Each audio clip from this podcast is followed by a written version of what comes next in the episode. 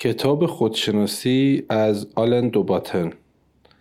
این یه کتاب کوچیکه که 65 صفحه بیشتر نداره و خب همونجور که نویسندهش رو می‌شناسیم احتمالا یک متن فلسفی هم داره.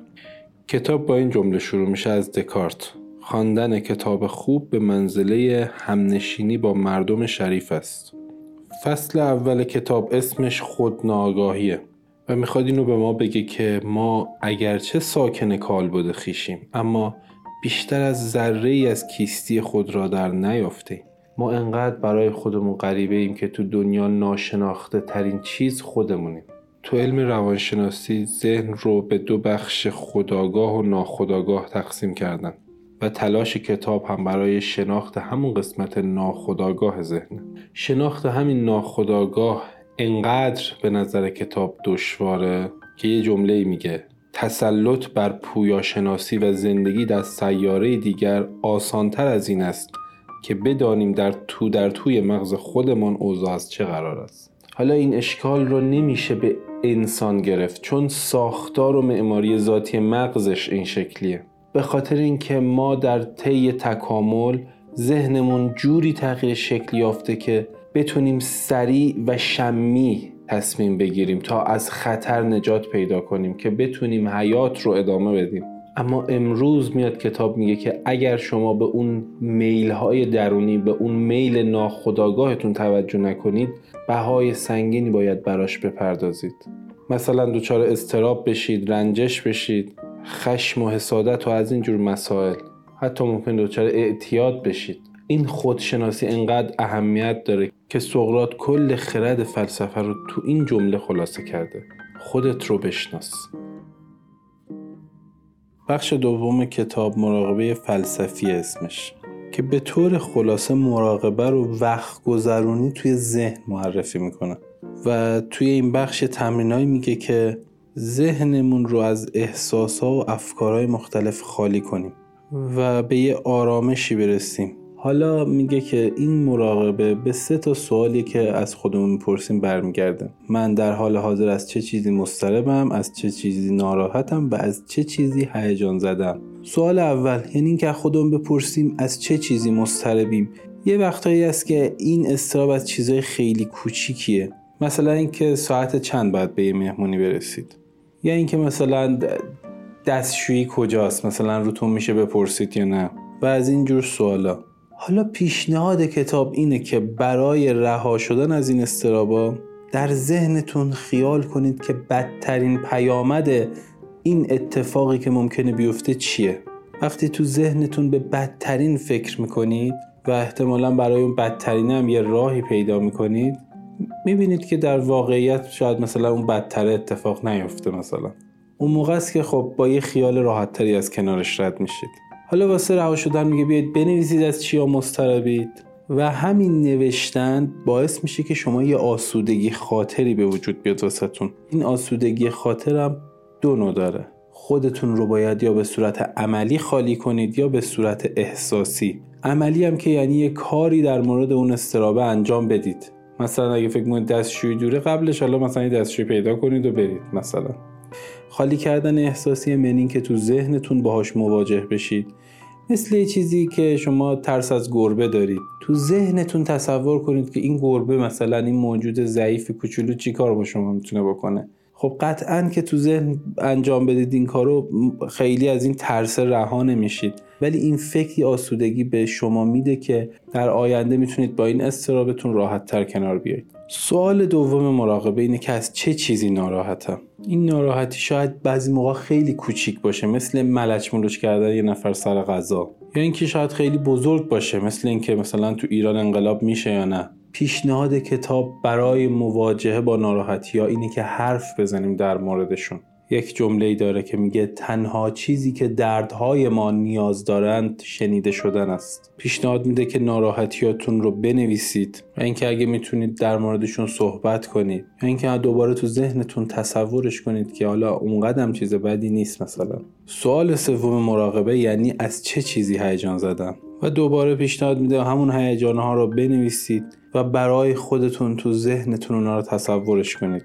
ولی این مراقبه ای که شما انجام می‌دید قرار نیست مشکلاتتون رو به صورت جادویی حل کنه. همه اینها فقط در راه شناخت بهتر خودمونه. همه اینها آغاز راه خودشناسی حساب میشه. فصل سوم کتاب در مورد هویت عاطفیه که شخصیت های ما هویت های گوناگونی داره مثل هویت سیاسی، حرفه‌ای، مالی و غیره. ولی مهمترین اونها هویت عاطفی ماست که چهار تا درون مایه داره. خود دوستی، رکگویی، گفتگو و اعتماد. که مهمترینشون یعنی خود دوستی در یعنی اینکه می‌تونید خودتون رو ببخشید و بپذیرید یا نه. یا در مواجهه با تضادها و دگرگونی ها ثابت قدم می‌تونید بمونید یا نه؟ یا مثلا وقتی کسی رو می‌بینید که چیزایی داره که شما ندارید آیا احساس حقارت می‌کنید؟ یا اگر کسی واقعا خواست شما رو تحقیر بکنه می‌تونید اونو نادیده بگیرید یا نه؟ یا حتی در مراحل بالا می‌تونید کسی رو وادار به احترام به خودتون بکنید؟ و البته هر جا که خود دوستی ما خیلی کم باشه برامون ممکن نیست خطا و گناه رو از خودمون بپذیریم و شاید به خاطر یه خطای کوچیک خیلی شرمنده بشیم. و این به خاطر اینه که ما فکر می‌کنیم ما ذاتا گناه آلود نیستیم. ما ذاتا آدمای خوبی هستیم که اشتباهاتی انجام میدیم. و شاید این خود دوستی در نقطه مقابل دین قرار داره. چون دین مخصوصا دین مسیحیت انسان رو ذاتا گناه آلود می‌دونه. مثل همون شعر حافظ که میگه پدرم روزه رزوان به دو گندم بفروخت ناخلف باشم اگر من به جوی نفروشم. اینگار از زمانی که آدم و حوا از بهش رونده شدن انسان دیگه گناه آلوده در اصل در خود دوستی ما نیازهامون رو به حق می‌دونیم و خود دوستی ما هر چقدر بیشتر باشه یعنی بیشتر می‌تونیم مستقل باشیم. یا مثلا تو شغلمون هر موقع که احساس کنیم لایقش هستیم می‌تونیم درخواست ترفیع بدیم. در اصل این خود دوستی یعنی احساس احترام بجا به خودمون. شاخصه بعدی هویت عاطفی یعنی رکگویی. این رکگویی در اصل رکگویی در ذهن به خودمونه. یعنی با خودمون صادق باشیم. و وقتی با خودمون صادق باشیم اگر کسی به همون انتقاد کرد درباره اون موضوع ما اون رو حمله به خودمون نمی‌دونیم چون خودمون هم در اصل واقفیم به اون اشتباهمون. شاخصه بعدی هویت عاطفی گفتگوه و به طور کلی هم همونجور که از اسمش معلومه به این برمیگرده که آیا می‌تونیم گفتگوی درستی با طرفمون برقرار کنیم یا نه؟ آیا اهل قهر کردنیم؟ یا دوست داریم در مورد حالتهای درونیمون با بقیه گفتگو کنیم؟ یا اینکه موقع گفتگو سری کنار می‌کشیم و با خشم رفتار می‌کنیم؟ آیا می‌تونیم بپذیریم که هر کسی با نظر ما مخالف شرور و احمق نیست؟ شاخصه بعدی هویت عاطفی یعنی اعتماد به مسائلی برمیگرده که شاید خطرات جدی هم برای زندگی ایجاد نکنه ولی ما ازش احساس خطر داریم. باید این سوال از خودمون بپرسیم که ما چقدر به فاجعه نزدیکیم؟ آیا مزنونیم به بقیه که برای ما مشکل ایجاد می‌کنن؟ غریبه ها آدم های خوبی یا بدی آیا در یک رابطه عاشقانه پیش قدم میشیم یا نه؟ ترکیب این چهار خصلت یعنی خود دوستی، رکگویی، گفتگو و اعتماد هویت عاطفی ما رو تشکیل میده که اینها هم شاید برمیگرده به وراست ما این هویت عاطفی رو با تلاش به دست نیاوردیم بلکه از پدرانمون از گذشتمون به ارث رسیده. شاید اگر انسان عجولی هستیم این خصلت از مادرمون به ما رسیده. و شاید اگر از بیپولی میترسیم این از پدرمون به ما به ارث رسیده. این هویت عاطفی در اصل تکرار رفتارها و انتظارهایی که در دوران کودکی شکل گرفته. چون در اون دوران ما در ناتوانی کامل بودیم. و چاره ای نداشتیم جز پذیرفتن اطرافیانمون. کودک توانایی یک پارچه سازی ذهنش رو نداره. توانایی تکیه به خودش رو نداره. به خاطر همین رفتار اطرافیان چنان تأثیری روش می‌ذاره که این رفتار رو میاد انتقال میده به دوره بزرگسالیش. حالا بلوغ یعنی اینکه ما این اشتباهات رو بپذیریم. ما هویت عاطفیمون رو بپذیریم. و بیایم به صورت منطقی حل و فصلش کنیم. مردم لازم نیست بی نقص باشن. اما ضروریه که بتونن از نقص های مروسی خودشون آگاه باشن تا در دام رنج هایی که از اون به وجود میاد نیفتن. ما در اصل باید مچ خودمون رو بگیریم و بفهمیم کمی دیوونه هستیم. اما نباید از خودمون متنفر باشیم. بلکه باید یک کم برای خودمون دلسوزتر باشیم. تا به یه آرامشی برسیم که بتونیم قسلت های بدی که به ما به ارث رسیده رو ترمیم کنیم. دقیقا مستاق این شعر مولاناست که میگه چون ز تلخی ها تو دل پرخون شوی پس ز تلخی ها همه بیرون شوی. اسم فصل چهارم و انکاره. و در اصل می‌خواد بگه که مانع عمده برای خودشناسی دروغ گفتن یک بخش ذهن به بخش دیگرشه. حالا چهار تا چیزی که ما در موردشون به خودمون دروغ میگیم و بیان می‌کنه. اول چیزهایی که باید در مورد زندگیمون تغییر بدیم. مثل شغل و روابط و اینجور چیزا. دوم چیزهایی که وجهمون رو خدشدار می‌کنه. مثل شاید رفتاری که داریم و خودمونم می‌دونیم درست نیست. سوم چیزایی که واقعا می‌خوایم ولی نمی‌تونیم داشته باشیم. مثلا شاید کسی رو که دوست داریم و دیگه حالا از دست رفته و موقع میایم به خودمون میگیم نه اصلا به دردم نمی‌خورد. چهارم چیزایی که در موردشون از دیگران عصبانی هستیم. شاید از یه چیز خیلی جزئی از کسی ناراحت عصبانید ولی خب به خودتون دروغ میگید چون اون شخص رو دوست دارید. حالا ما چجوری به خودمون دروغ میگیم؟ یکی از این دروغگویی یا حواس پرتی یا اعتیاده. در از اعتیاد رو چیزی می‌دونه که انسان نه به خاطر علاقه به اون مواد مخدر بلکه به خاطر فراموش کردن زندگی تلخی که داره میره سراغش. نوع دیگه دروغگویی خوشحالی دیوانواره. ما قصه ای که نتونستیم بپذیریم رو با خوشحالی کردن دیوانوار می‌خوایم انگار به خودمون نشون بدیم که چقدر خوبه چقدر زندگی لذت بخشه. نوع دیگه دروغگویی تند مزاجیه. شاید آدم خودش هم ندونه که داره مدام از کوره در میره. به خاطر مسائل کوچیک مثل اینکه کنترل رو یکی گرفته دستش رو جابجا کرده. و کلا کسی که از کوره مدام در میره داره به خودش دروغ میگه. یک نوع دیگه از دروغگویی به خود تحقیره. مثل وقتی که روی عدم علاقه و نفرتمون خیلی تاکید می‌کنیم. مثلا نمی‌تونیم چیزی رو به دست بیاریم میگیم پول حرام کردنه و از اینجور حرفا. ولی اگر واقعا به مسئله بی تفاوتی مثلا در موردش صحبت نمی کنیم نه اینکه بخوایم تحقیرش کنیم. عیبجویی نوع دیگه دروغگویی به خودمونه. در از عیبجویی وقتی به وجود میاد که شما شخص فوق‌العاده‌ای رو پیدا کردید که ایرادهایی که تو خودتونه رو گردن اون بندازید. تدافعی بودن نوع دیگه دروغگوییه.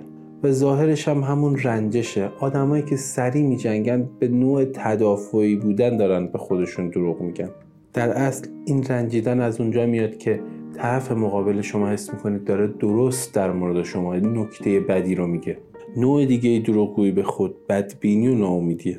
وقتی به وجود میاد که ما از چیز خاصی ناراحتیم و ناراحتیمون رو تعمیم میدیم و همگانی می‌کنیم و به جای اینکه بپذیریم از چیز خاصی ناراحتیم میگیم همه چیز وحشتناکه چون ناراحتی ما توی جمعیت گم میشه. اما ضررهای دروغ گفتن به خودمون چیه؟ اول اینکه ما فرصت های مهم رو برای رشد و یادگیری از دست میدیم. دوم اینکه دیگران دوست ندارن اطراف ما باشن. و سوم اینکه نشونه های مزری رو پرورش میدیم. مثل ناراحتی ها ناراحتی و گاهی جسمانی که انسان دچارش میشه. و امروز هم دیگه علم این نتیجه رسیده که منشأ بیماری ها ذهنیه. اما مواجه شدن با نقص هایی که داریم و نگاه صادقانه تر به خودمون باعث میشه ذهن آرومتری داشته باشیم و کمتر دچار ناراحتی و مریضی شیم. شما با درک اینکه خودفریبی چجوری عمل می‌کنه می‌تونید به درک خودتون و حتی دیگران برسید و اون وقته که می‌تونید جلوش رو بگیرید. فصل پنجم کتاب خود قضاوتگری نام داره که میگه ما یک قاضی درونی داریم که پیوسته در حال قضاوت خودمونه و این قضاوت کل احساس ما رو از خودمون تعیین می‌کنه و به ما میگه که ما یا موجوداتی ارزشمند هستیم یا نه. سزاوار زندگی نیستیم. و این حس از اونجا میاد که گاهی این قضاوت انقدر سخت گیران است. البته در مقابل گاهی هم بسیار مهربانان است. اما وقتی این قاضی واقع بینانه عمل کنه برای ما مفید میشه. کتاب این جمله که نباید خودمون رو قضاوت کنیم کاملا اشتباه می‌دونه. به جاش میگه که باید یک قاضی واقعا شایسته تربیت کنیم. ما نباید دست از قضاوت خودمون برداریم بلکه باید قاضی های بهتری باشیم. برای اینکه قاضی بهتری بشیم می‌تونیم از زاویه دید کسی که ما رو دوست داره به قضایا نگاه کنیم. و اگرچه مسائل رو واقعی می‌بینیم ولی فکر کنیم که اگر این کسی که عاشق شما بود این مطلب رو به شما می‌گفت چه جوری می‌گفت؟ و در ذهنتون تصور کنید که اون آدم چه تأثیری روتون میذاشت. راه برده دیگه برای قاضی بهتری شدن اینه که برای خودمون دوست خیالی شیم و یه دوست خوب همینی که هستید رو در وهله اول دوست داره. و اگر پیشنهادی به شما میده به معنای تهدید شما نیست بلکه برای بهتر شدن همینی که هسته. دوست خوب بدون چاپلوسی و تعارف با شما حرف می‌زنه. و اگر اشتباهی هم بکنید از دایره عشق یک دوست بیرون نمیرید. دوست خوب می‌دونه که شکست ها نادر نیستند و همه تو زندگیشون شاید چندین بار شکست بخورن. اما امید داره که دوستش همش بهتر شه همش پیشرفت کنه. ما همه تو وجود خودمون دوست مناسبی هستیم. اما این دوستی رو باید به سمت خودمون هدایت کنیم. ما باید دوست خودمون باشیم. اسم فصل ششم کتاب شکگرایی عاطفیه. ما با خودشناسی به این نتیجه خواهیم رسید که هرچی ذهن خودمون رو بیشتر بکاویم می‌فهمیم که این ذهن می‌تونه چه حقه هایی به ما بزنه. و شکگرایی عاطفی هم یعنی مراقب بودن در مورد همین قرائز همین حقه های ذهنی و همین احساسات نیرومند. که هر لحظه داره ما رو فریب میده و به همین دلیل که سقرات خردمندی رو اینجوری تعریف می‌کنه. من نه به این دلیل که می‌دونم بلکه چون می‌دونم که نمی‌دونم خردمندم. پس در یک جستجوی موفق در خودشناسی ما به این نتیجه می‌رسیم که ما چقدر در مورد خودمون کم می‌دونیم و شاید حتی کم می‌تونیم بدونیم. البته ما انقدر تحت تأثیر جسممون هستیم که نمی‌تونیم این فریب ذهن رو تشخیص بدیم. ما اغلب تحت تأثیر گذشتمون هستیم. اما فریب ذهنی به ما این اجازه رو نمیده که این انحراف رو درک کنیم و مشکلاتمون رو به اتفاقاتی که روبروی چشممون رخ میده ربط میدیم.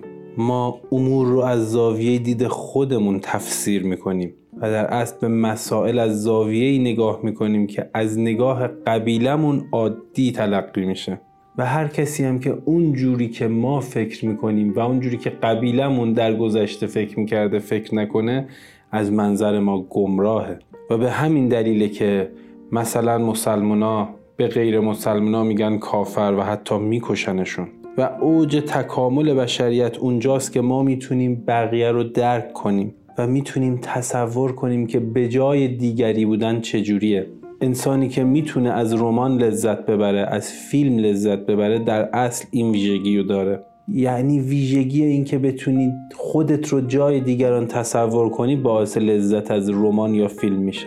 ویژگی کسی که این شکگرایی عاطفی در ذهنش جا افتاده یکیش اینه که بین احساس و عمل تمایز قائل میشه. یعنی یک فرصتی میده که احساسات در ذهنش تجزیه تحلیل بشه بعد عمل کنه.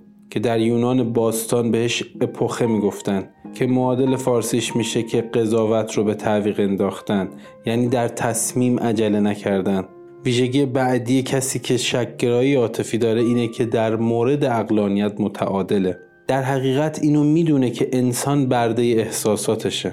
پس کسی که این رو می‌دونه و این رو به خودش هم اطلاق می‌کنه باعث میشه به خودش اونقدر اطمینان نداشته باشه که نخواد نظر بقیه رو بشنوه.